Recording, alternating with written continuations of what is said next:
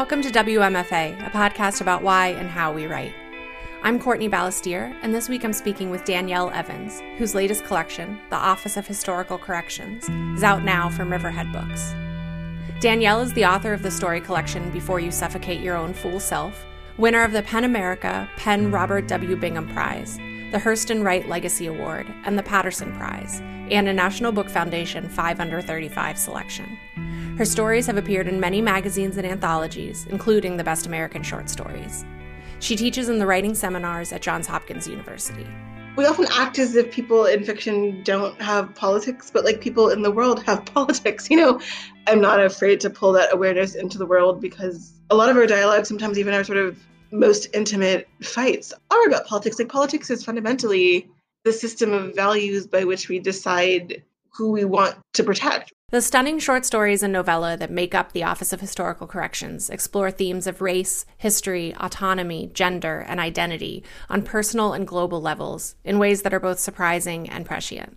In Why Don't Women Just Say What They Want?, a male artist stages an elaborate performance art piece consisting of public apologies to women he's very intimately wronged. The protagonist of Boys Go to Jupiter thoughtlessly ignites a college campus scandal about the Confederate flag, then stokes its flames while processing deep grief and guilt over losses from her past. The titular novella involves a government entity, the Institute for Public History, tasked with posting public corrections of historical inaccuracies. When Cassie, a black IPH agent, is sent to Wisconsin to correct a correction made by another black female agent, who she's known since childhood, the narrative evolves into a mesmerizing historical thriller.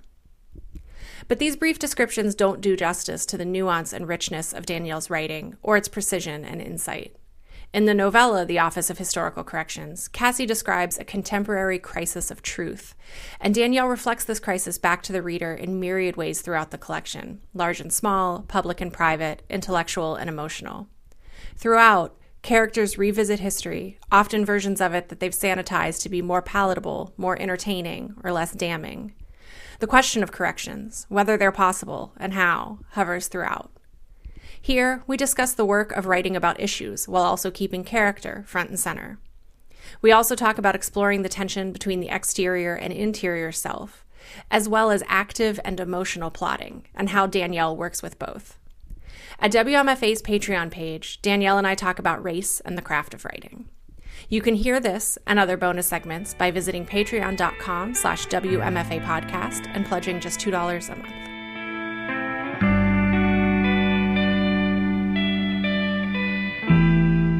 Congratulations on this collection, which I just think is really, truly incredible and something really special. And I'm excited to talk to you about it. And I wanted to start, you know, it's almost too on the nose. The, you know, in the final piece in the collection, the novella, the main character talks about this contemporary crisis of truth. There are ways in which we've been having that crisis for a long time. Then there are very acute, very egregious ways in which that crisis is really reaching a breaking point right now. So I just kind of wanted to start by talking to you a little bit about that idea. And I don't know when you started writing this this piece. I know it doesn't necessarily address our president or any of those sorts of political, you know, machinations directly, but it just seemed so striking to me, the talking about this crisis of truth, you know, while we have this sitting president refusing to accept the reality of his lost election. And could you just talk a little bit about that as an idea of kind of something to start writing around?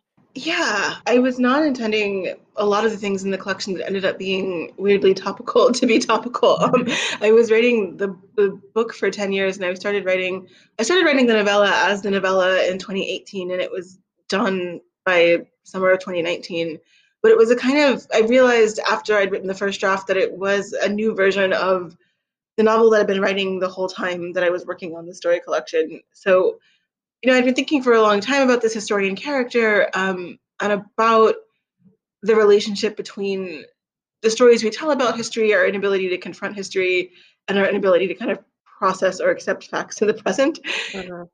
That certainly does feel enormously relevant right now, but it wasn't intentionally so. Even toward the beginning of that story, there is a joke about someone I kind of joke about gentrified Juneteenth and about a bakery that's sort of trying to celebrate Juneteenth, but has gotten the history wrong. And that was like in print in November 2019 when the book went into press, and it was already in galleys this summer when that became like an active conversation. So I do think part of being a fiction writer is trying to sort of be slightly prescient. Ideally, you want to be like more than 9 to 12 months prescient, so, but you can only do what you can do about the future. Right.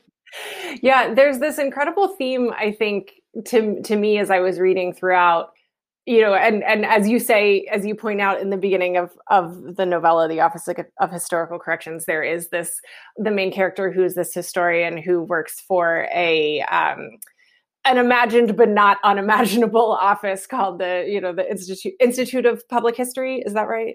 Institute for Public History, yes. She basically is part of a team that goes around making corrections, whether to people if she overhears misstated facts about history, or, you know, correcting plaques, monuments, that sort of thing. And there is this incident in a bakery where she's talking through this Juneteenth cake that, yeah, is in this very kind of bougie bakery. And I think that, you know, that one is such a kind of stark example, but in various ways throughout the book, I think there are all of these different moments of, you put people kind of in these positions of wanting to revisit the past to sort of reassure themselves in the present. And there's this sense of sort of like sanitizing history. And it's not even like in the opening story, the main character works in a replica of the Titanic, or like they, you know, and there's another family that's visiting Alcatraz, and that's sort of layered into this family history. The grandfather has been dishonorably discharged by the military and has this deep history, you know, being a prisoner at Alcatraz, and so then the granddaughter is sort of walking through this space that's been kind of like theme parkified. And so there's this idea, there's always, I think, to me, there was this presence of sort of like these simulacrums of reality that, and of history that we kind of create to sort of like comfort ourselves. Yeah, absolutely. And I'm interested in the fact that both of those spaces actually exist, although the stories that are set there are completely fictional, right? That there are two different mini replicas of the Titanic where you can get married or host children's birthday parties. And there's something sort of completely bizarre about that. There's something sinister and also a little bit endearing about that. And I don't know what to do with it. And so I wrote some fiction about it. But I do think that sort of trying to make history a digestible narrative, or even a narrative that's interesting enough to attract people to it, often in our conception of that involves telling a lot of lies, or creating an experience that seems like it would be fun to live through trauma. And so right. I did want to sort of think about what it means to either have erasures of the past or to have these sort of weird preservations that are about something other than actual historical fact or memory. Right. Yeah. You have this great phrase in the novella. You write about the desperate language of tourist traps everywhere, selling a performance for people eager to believe they'd found whatever they'd come for. Like this idea of like, this is, if I can like get married here, or like throw my kid's birthday party here, or like, you know, in the story of Boys Go to Jupiter, you know, there's that, the reference to the sororities, like plantation ball, and the sort of like, that kind of weird, grotesque white romance with the idea of plantations that persists. And this idea, yeah, that if you can kind of turn it into something. I paused because now that I'm thinking about it, it's also just all of this also has the like American consumerist mission just kind of shot through it all too. But I'm not sure that was actually like the focus of your work, but. No, definitely. I mean, I think consumption is another kind of story, right? Like, all advertising is kind of selling us a story of who we want to be or could be if we buy the thing or go to the place or do the thing or change the thing about ourselves. And I think that that's very much connected to, for me, the question at the heart of, I think, all fiction, certainly all of my fiction, which is about the sort of tension between the interior self and the exterior self, about the sort of tension between desire and performance. And I think that thinking about where people's kind of personal gaps between what they think and what they say, or what they feel and what they do, intersect with our kind of national gaps about what stories we tell about who we are or could be as a country, or what kinds of other narratives out there about who people are or should be, is really interesting, because then I think you sort of see not just the interior world of the characters and the internal tensions that create narrative possibilities in the story, but also you start to see the structural world of the story and where the forces are coming from that are demanding a performance or demanding a version of the self other than what feels true. Yeah, I was reading an interview that you recently did with the New York Times, and you talk about a theme in this collection that you keep kind of writing around is the idea of the absence of choice, which I think maybe speaks to those interior, exterior conflicts as well. It's like this feeling of sort of wanting to move beyond or push against like these kind of external factors that you know are hemming you in, and you kind of, to some degree, know that you can't change them, but you keep wanting to try to. Yeah, I mean, I think another theme of the collection is this idea of corrections, right? Of what can be corrected. And I think sometimes the answer is maybe nothing, right? Sometimes the answer is that the only thing to deal with the trauma is to say that the trauma happened. But there are so many ways we try to sort of narrate around that, or adjust for that, or ask for the right apology or change that would correct it, when it sort of exists independent of any attempts at correction. Yeah. Let's talk more about that, because I definitely wanted to talk to you about correction as an idea, as it kind of manifests throughout the stories here, and sort of just, you know, sometimes it feels possible and sometimes it doesn't, and sometimes it feels desirable and sometimes it doesn't. And, you know, I read in that same Times interview, you talking about kind of what draws you to short story writing as a form, and the ability to kind of not commit, you know, to the sort of singular drive of maybe like a novel would traditionally do, and be able to kind of attack ideas from a lot of different angles. Do you feel like this is kind of a collection of ideas about correction and what it could and does and doesn't look like? Yeah, I mean, I think that was the theme that emerged when I was looking at the work together. I think, you know, the fun thing about writing is that if you knew your own obsessions, all you would do is avoid them, so you'd never get any work done. But luckily, you're usually unaware of them until you've accumulated enough material that it's sort of staring you in the face.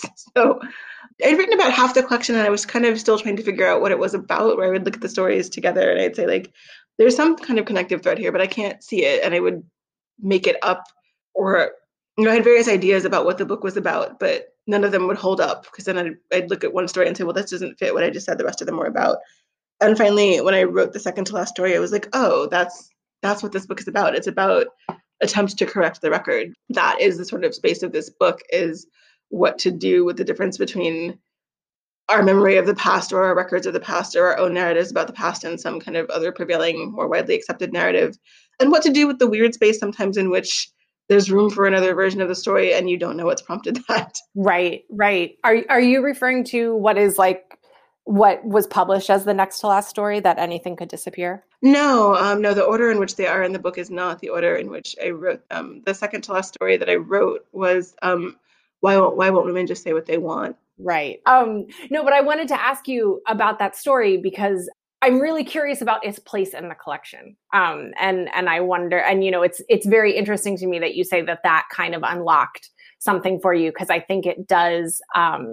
When I finished that story, and then again, when I finished the whole collection, I kind of was like, I wonder what this guy's doing in here. You know, just like I think part of it is because it is such a female, book.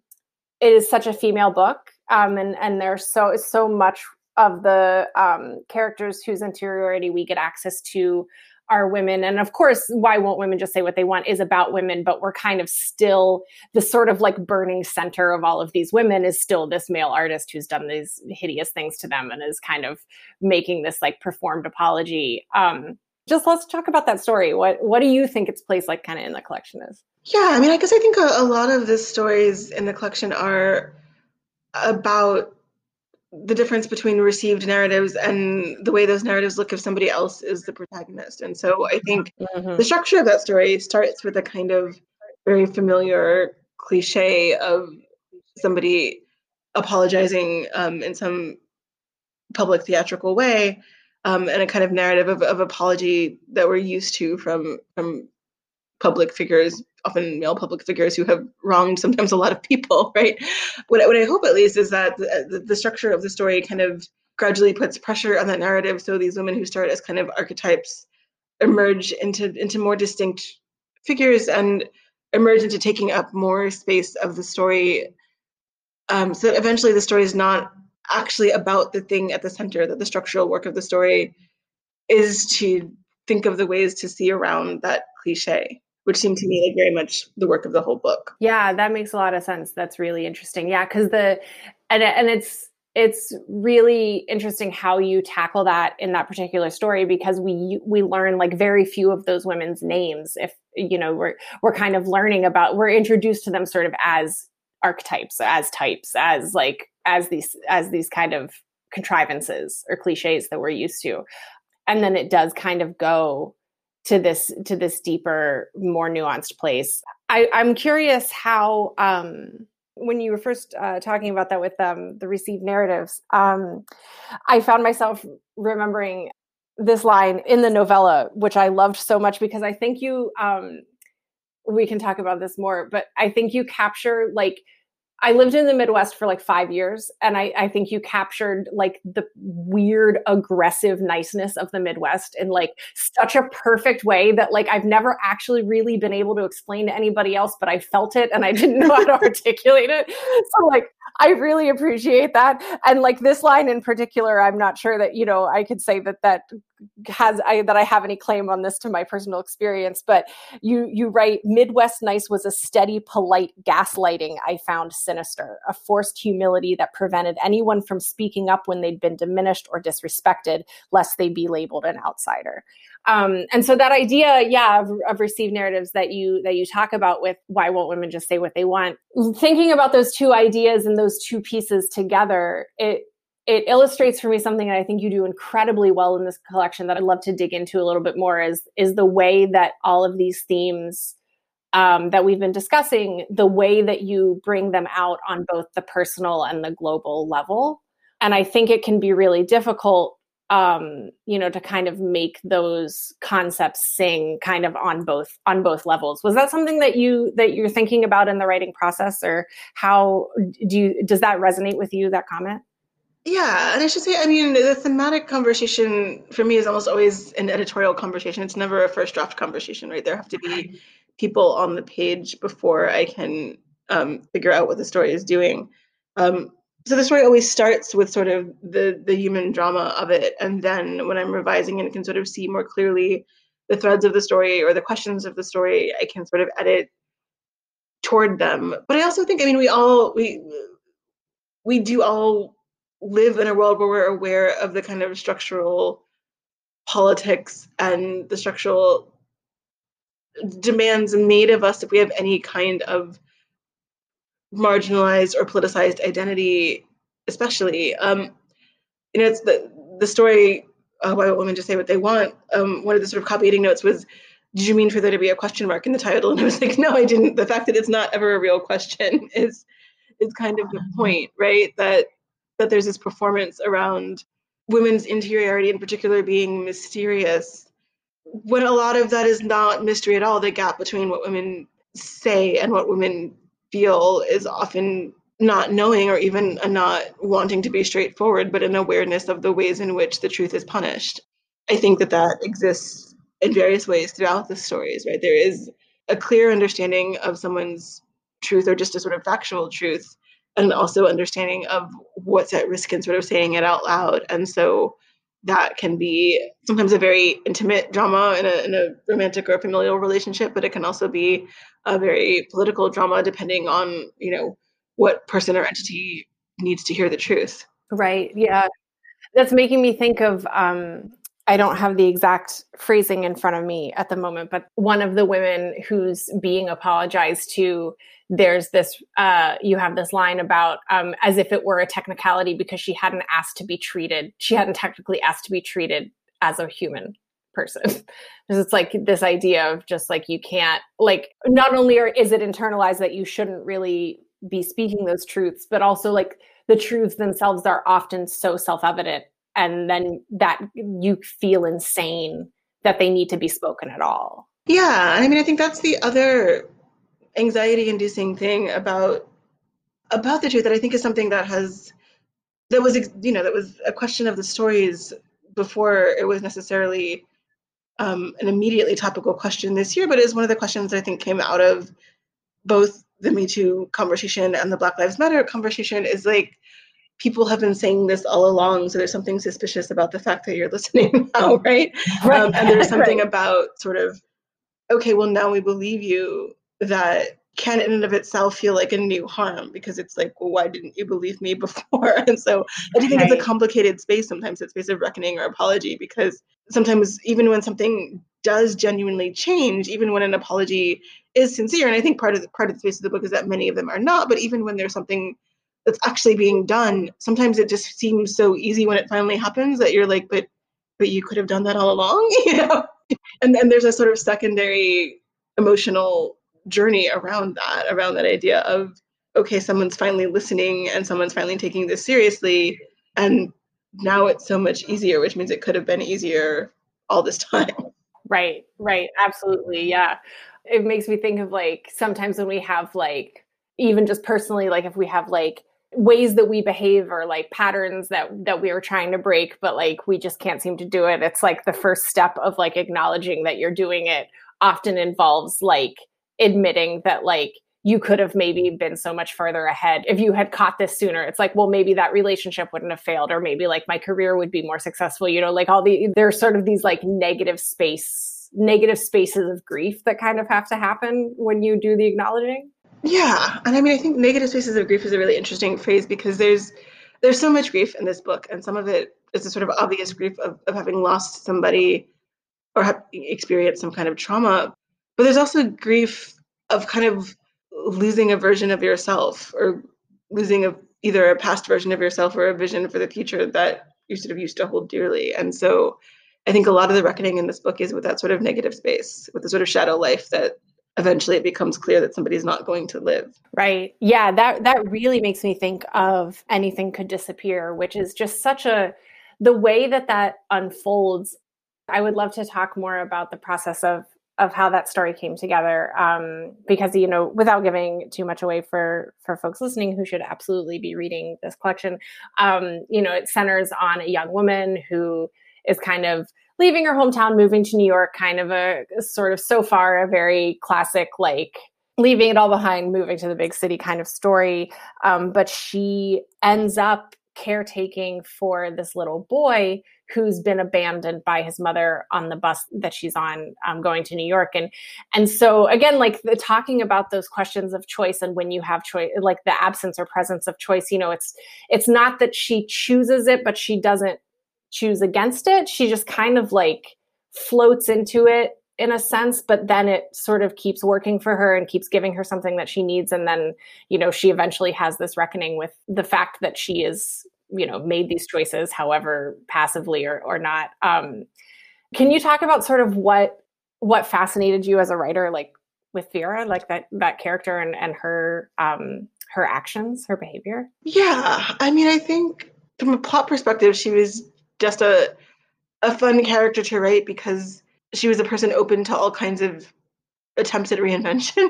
And so you can sort of push a character like that in a lot of plot directions and a lot of sort of literal travel directions, that she spends some of the story in motion in various ways. And so I think when that sort of performance of a new version of the self is really conscious, sometimes that's a really interesting space. And like often you get that with sort of younger characters, but she's sort of a little older, but emotionally immature. And so there's this sort of almost adolescent determination that she can just sort of be someone else because she said she is.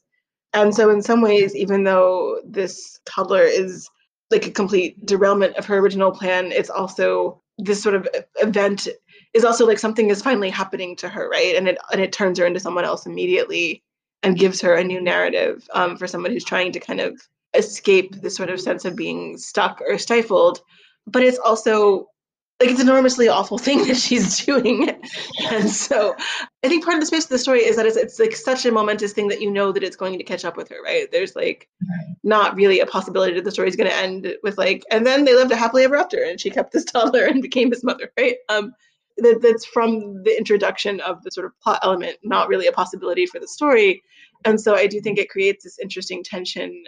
You're sort of knowing that the story has to end in some way that's not going to be what the character wants, but also having some compassion for the character, I think, more so than if you believe she might actually get away with it. From an emotional perspective, I do think that part of what is in that story is that sort of negative capacity, right? Or that ambivalence about motherhood that many of the characters, several of the characters at least in this collection, have. And so there's some slight relief for Vera when somebody sort of decides it for her, right? But then it immediately is its own crisis.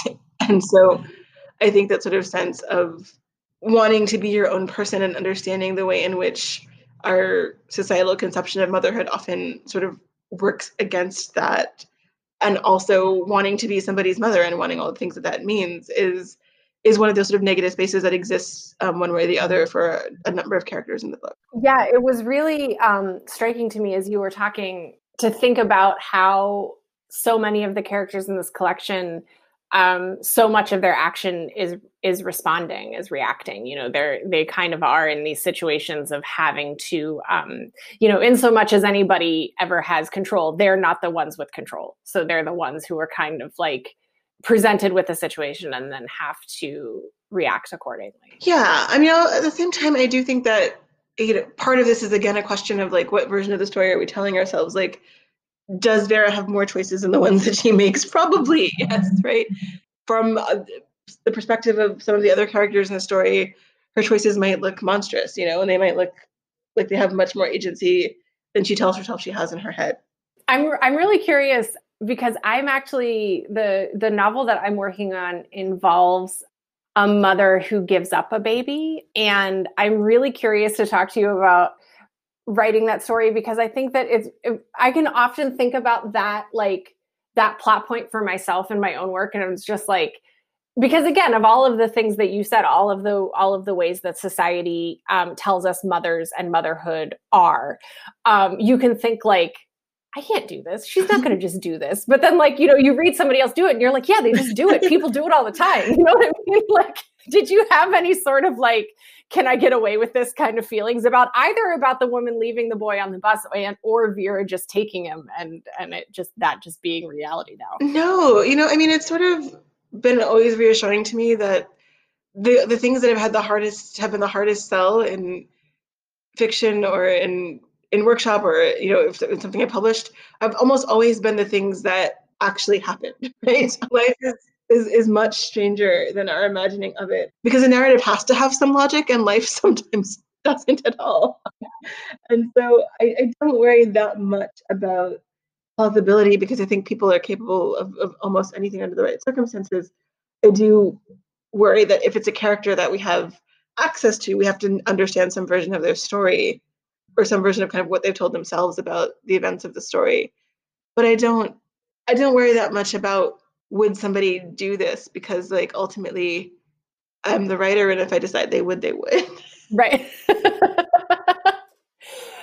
Can we kind of transfer that a whole conversation to the story Boys Go to Jupiter? There are so many just like really clever like screw turns that you do in this story. And I mean, I think like just, throughout the collection, I can point to a number of examples of this, but I remember like in the reading being like, oh, that's a really interesting choice. And like making just like the way that, so to briefly set up, there's a lot going on in the story, but it kind of jumpstarts with this college student, Claire, this young white girl who a picture of her in a Confederate flag bikini kind of goes viral, and it leads to a lot of tension at her college, some of which she stokes kind of, again, with the same sort of like ambivalence, like, and we learn as the story goes, kind of the several sort of deeper threads that are going on with her. But I thought it was just such a fascinating choice to keep us in that. And it's, you know, it's a close third. It's not like super, super tight into her interiority, but, you know, we're still with this person who is not especially sympathetic, and who makes very strange choices, kind of at every turn. You know, at some point she begins acting as if she's Southern, and like starts speaking with a Southern accent. And I would just love to talk about kind of like how that story came to be in that form, and what was interesting to you about exploring that point of view. Yeah. I mean, I think one of the things about that story is that it is in some ways like she is operating in similar terrain as Vera, except with almost a sort of inverse. And like the thing about the tension in Vera's story is that you know that something is going to go wrong. And the tension in Claire's story, I think eventually is like how many ways she can get away with it. And so in some ways it's a story where the sort of growing tension comes not from like waiting for the other shoe to drop, but the realization that there are so many escape routes for her. And it's also a story that is very much about grief and trauma. And I think of that story in some ways also in conversation with Why Won't Women Just Say What They Want? Because it's another story where you have this sort of narrative where it's entirely focused on like, is this person who's done this thing sorry? And eventually you put enough pressure on that maybe the question is that the point? Like, does it matter? Because like, who would have to be kind of fodder for that lesson? Originally I had envisioned that story as being a novel, as I'd sketched it out years ago as a novel that would have like four main characters, and it was going to be a campus novel, and they would be involved in this controversy in various ways. And I felt like when I started writing that Claire's voice, it was so easy to see around Claire that I felt like all those other characters were just kind of padding or scaffolding to put pressure on Claire's narrative, but like the world itself could put pressure on Claire's narrative if introduced to the story correctly. And so I just felt like it didn't need all of the space I'd originally imagined for it. It didn't need characters to come in and say directly, like, this is what you're doing wrong, Claire, that like the story could sort of speak for itself on those terms. Right. Yeah. A thing that I think that you do really well here is there are so many, you know, you said at the outset, like, hopefully writers are prescient to some degree about what they're working on. And there are a lot of very clear, very sharp ideas in this collection, but they never feel didactic. And I think that's something, you know, again, like, you know, thinking of my own work, that's something that I think is a struggle when there are things that you want to say, and not that you're kind of implanting, like, you know, not that you're like starting every story as a polemic and then trying to like fit a character around it. Like, I don't think that that's what you're doing at all, but I'm just curious how, you know, what the process looks like for you of kind of implanting those ideas into the story, but not, you know, and making sure that it doesn't feel like, well, this is my essay about, you know, free speech on campus or like whatever. Like I'm thinking of like the libertarian character who comes to her and like how just sort of like how that feels just like, oh, of course this is what would happen on a college campus, but it's like a delivery system for like a really smart, like part of this kind of larger argument, you know? Yeah. I mean, I think one of the things that's interesting is that we often act as if people in fiction don't have politics, but like people in the world have politics, you know?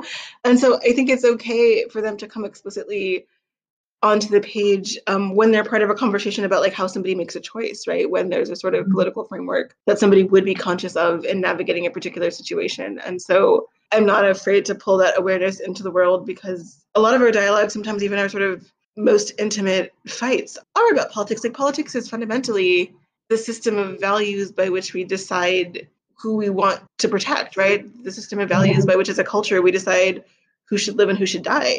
And so I think that is very much linked to all kinds of more personal or intimate kind of moral negotiations or tensions that sometimes it just is the most direct thing to have someone make the argument they mean to make. Not always, because sometimes the language that we'd use for those conversations isn't necessarily the same language that we'd use for politics. But when it is, I think it's not a problem to have it appear in the dialogue as such. Right. Which makes perfect sense. And it just kind of is like one of those things that, like, you know, listening to you say that, I'm like, all right, this is just a thing you hear in workshops over and over again. And you're just like, then, well, wait, why is this? Like, let's unpack why we're talking you know, why we're asking that question in the first place, maybe.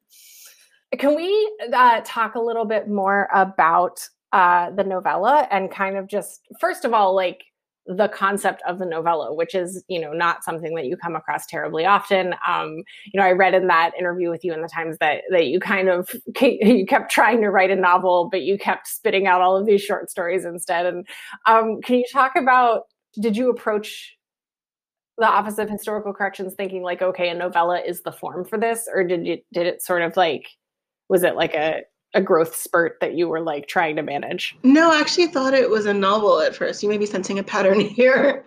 I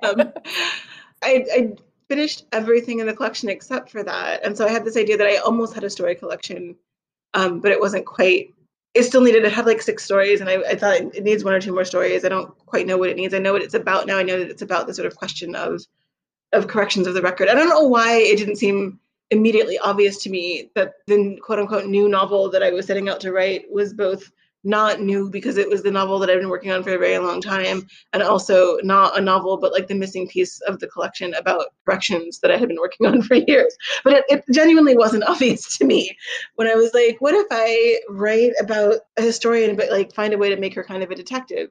So I did that, and I wrote this sort of very messy draft. And then I got to the end of that, and I liked what I had, but I also realized, oh, this historian is basically a version of the historian from my novel, but with the plot problem solved, because now I've given her something to do besides like worry about her history book that she's not writing. And also, this is very much in conversation with everything I've already written. This is sort of the literal version of the question that all of the other stories are already asking. At that point, I was like, oh, this isn't a novel, it's a novella, and this belongs in this book. And then I just felt like it had as much space as I needed, right? That I didn't need to worry about making it long enough to be a novel or trying to kind of force it into a novel shape by following loose threads or creating what felt to me like unnecessary digressions. But I also didn't need to worry about it being short enough to be publishable in a magazine or a journal, because it felt to me so obviously in conversation with the rest of the stories that I felt like that was where it belonged. Like I didn't have any desire to turn it into something else. And so I gave it the space that I thought that it needed. And I felt like it needed novella space because it did need a kind of slow build. It needed a little bit of world building. It needed some delays on the part of the narrator, because I think there's a sort of slow unfolding that is partly a question of what she's willing to look at or not willing to look at. So ultimately, I just kind of wrote till it felt finished and kind of trusted that it would feel like it belonged in the book when I gave it to my editor, and happily it did. You know, once you figured out that it was a novella, did you just kind of approach that as like, you know, a super short novel? Or do you feel like there's like different rules that a kind of like novella sort of has to have formally? I think, and I mean, this is partly just me as a reader, you know, I don't think there are categorical rules for anything necessarily, but I think the novels I like best kind of reinvent themselves. Like I tend to be a fan of either super maximal novels that go through a lot of voices or a long period of time or end up feeling kind of collaged in some way. Or I like novels that are sort of very compressed. Or I think one of my favorite novels of all time is Mrs. Dalloway, which somehow is kind of both of those things. Yeah, oh, it absolutely is. Yeah, for sure. But I do think that the difference between a story and a novel to me feels like when you get to the end of a story, it's sort of the end of a story or the beat like right before the end of a story, you understand like what the story is actually about. And it takes all that time to kind of get to that space where you understand the kind of subterranean story, right? Whereas I think a novel, you never quite have a moment like that because the novel has to reinvent itself more frequently, right? It has to trade questions more frequently. So it kind of answers one thing and then tells you it can also be some other kind of thing. I guess I do think of a novella maybe, or at least this novella, I think there are novellas that probably do feel more like novels to me, depending on where you decide the cutoff for pages for a novella is. This felt more like a long short story for me because I do think it was sort of building toward that sort of break in the story. It was building toward that sort of space where the submerged part of the story comes to the surface and is like, oh, this is what you've been reading all along. Even though it does have a little bit of that sort of shape-shifting where the tone changes and it starts off feeling a little bit more humorous and emotionally distanced, I think ultimately it feels like it follows story logic for me and not necessarily novel logic. Yeah, that's very interesting. That makes perfect sense to me. Like using that idea of like, what is it? Like a short story is about like the moment after which nothing will ever be the same. It's like, this is that and stretched out. And I think the way that you manipulate time in it is very interesting. And I'm thinking too of like that last, you know, those last paragraphs. I like this idea of it kind of ascribing to a logic, you know, one logic or another. And again, these things are fluid, but I don't know, maybe my brain is craving structure, especially right now for some reason. Who knows why? I love what you said about the idea of the subterranean story. Let's talk about that. 'Cause it's something, frankly, that like, I can feel like sometimes short stories can leave me a little cold sometimes. And I think just like kind of as a category, which like obviously is too huge of a category to make any kind of pronouncement like that, but whoops, I just did. But like, I think that maybe, you know, what I can often rub up against is what you're talking about is this sort of disconnect that I might feel sometimes between what's really going on and what's going on the surface. And maybe sometimes it's just harder for me to connect the dots between the two in a given story. I'm not speaking about your collection. I'm just talking kind of generally, but is that something that comes up while you're writing this idea of the subterranean story? You know, I know from my own writing too, like you say, you only really after the fact are seeing like, oh, that's what this is about. But at a certain point, I think in the writing process, you are kind of harnessing that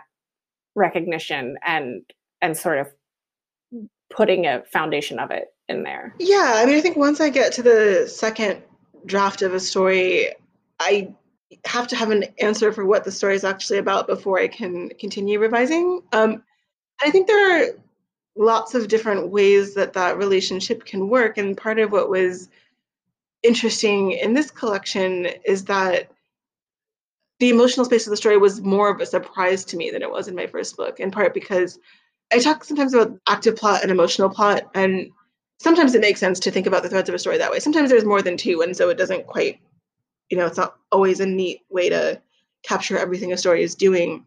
But I do try to ask myself at the end of a first draft, like, what are the active plot questions, and did I resolve them in some way? And what are the emotional or thematic questions, and did I leave enough room for the reader to engage those? In this collection, often the emotional plot was doing something completely different than the active plot, right? My first book was largely coming of age stories. And so the emotional arc of the story and the plot arc of the story were often in the same place. Sometimes that was complicated by having a retrospective narrator who was looking back on something, and so you were getting another layer there. But usually there was an event or a decision in the story, and the emotional response was to that event or decision and the way that it sort of changed a person's future or changed a person's sense of who they were. And here, because I'm writing about characters who are a little bit older, I'm writing sometimes about grief or crisis or things that are beyond the scope of characters' agency, or about people who are just sort of not so much making choices as realizing they've already made choices. And so sometimes the emotional plot is just a kind of flat line. It's like, here's the thing that hurts or matters or that shapes everything. And here is a plot of things this person can control, which often have nothing to do with the things that matter most, but is just kind of putting one foot in front of the other to get through the day, or creating new drama to evade the sort of underlying grief of the story. And so the shape of this collection felt a little bit different than the stories in my first collection, because I was thinking differently about that active and emotional plot split, and because I think the emotional plots were often a little bit more submerged. So it would take me longer in a first draft to realize what a person was actually doing. Like the story that took me the longest to get to the end of a first draft on was Richard of York Gave Battle in Vain, in part because I had to write my way into kind of what was actually troubling that character before I could understand the shape of the story. Spread the love with WMFA merch, items designed to spark creative vibes for you and the artists in your life. Shop at WMFApodcast.com/merch. That's WMFApodcast.com/merch. Continuing that thought about the active and emotional plots, are you looking for an emotional plot to resolve? Do you think that's possible in the same way resolving an active plot is possible? Not necessarily. I mean, I think sometimes the point is that it's not resolvable, right? I mean, I think sometimes the point is grief or trauma is not going anywhere, or that a person is not necessarily going to gain control over whatever the thing that they're going to gain control over is. I think sometimes when that sort of emotional plot is the kind of negative space, then maybe there's a potential for resolution, because then you can sort of resolve that through epiphany or clarity of some kind. But sometimes I think a person's very clear on what's actually troubling them, and it's doing them absolutely no good to be clear on it. Right. It's so funny, like, having this conversation, it just, like, clarifies for me just, like, how resentful I am of the fact that I want so badly, especially with, like, issues of emotion, I want it to just be like a clean linear narrative. And then I'm like, well, just put it in a box, Danielle, and tell me why, tell me how it's resolved. Like, which makes for, first of all, terrible writing, but just like, it's so funny, that impulse to just be like, make it neat and palatable, which is like everything that this book is about. Like, it's not neat, it's not palatable. You just have to like muck your way through it. And sometimes, you know. But the other thought I had about that, Richard of York gave Battle in Vain. That I can imagine being a very difficult kind of discovery process as the writer, because is it Rena? Am I remembering her name yes. right? She's very standoffish, right? And she's very kind of emotionally aloof in this way that she takes actually quite a bit of pride in, kind of at first. You know, she's sort of this like. She's kind of this like badass, like international reporter, like she sort of gets dropped into this scenario. And again, I found the, thinking about just like the theme, a sort of just like piece of imagery that I feel like kind of comes through out the collection is this idea, these like theme parks essentially, right? It's like, you've got the Titanic, you've got Alcatraz, and you've got the Dory and Rena end up at this water park. And I mean, those are all very, very different types of quote unquote theme parks, but this idea of just these sort of like bubbles where you can kind of go and it's not quite reality, but it's not quite not. Is that something, like, what did kind of the water park culmination of that story sort of mean for you? Yeah, I think it was an ending I didn't know was the ending until I got there. So I wish that I had a very clear, like, and this is why I decided to send them to water park, but they kind of went to a water park and I was like, can they go to a water park? And then it felt like it could, because not only did it end the active plot in a kind of, in a way that felt concrete, but also left space, but it also echoed back to like the story started with the sort of Noah's Ark theme, right? And right. So I think starting with the sort of grand biblical idea of water and ending at like a water park off the highway felt like it was like circling back to where we started, but like also accounting for all of the space that the story had gone in between, both in the present action and the past. Right. I think that you put that really well, that ending in a way that is concrete, but that also leaves space. And I feel like that, you know, that applies maybe across all of these different forms we're talking about with short stories and novellas and novels, you know, this sense of like, can the reader sort of like push beyond the last page and sort of imagine for themselves a little bit more, even if, you know, the active plot is resolved, like, is there something that you can leave still kind of thinking about? Yeah. And I think in that story, there's a confrontation that Rena has with her kind of subterranean emotional life, but it's not clear to me necessarily what she's going to do with that. There's a kind of reckoning Dory has with her wedding, but it's clear in the immediate. It's not clear to me what's going to happen in like the next year. It felt like still an ending, because in some ways what I had to write my way into there was that it was really a story about, in part, the tension between these two characters who we're looking at the other person as a person who's like made wrong or bad choices, right? That it was a sort of reckoning of the stakes of like, why was it so important to either one of them to kind of see the other person's choices as wrong when it was really about a kind of internal conflict all along. I do want to wrap up with the last question that I like to ask everybody, which is, what does creative satisfaction look like for you right now?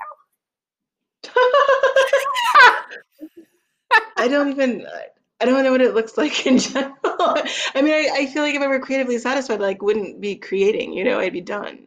So I guess I don't want to find out, what creative satisfaction is. I love that. That's the first time anybody has had an answer like that, but it makes perfect sense. I respect it.